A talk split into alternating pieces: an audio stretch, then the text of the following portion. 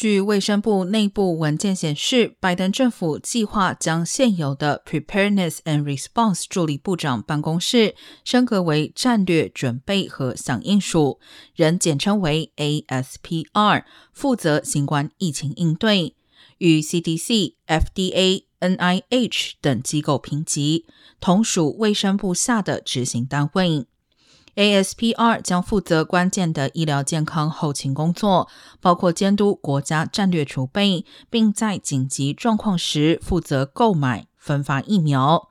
纽约时报的报道指出，该机构独立有助于加强其权威性，但同时也意味着从 CDC、FDA 等机构分权。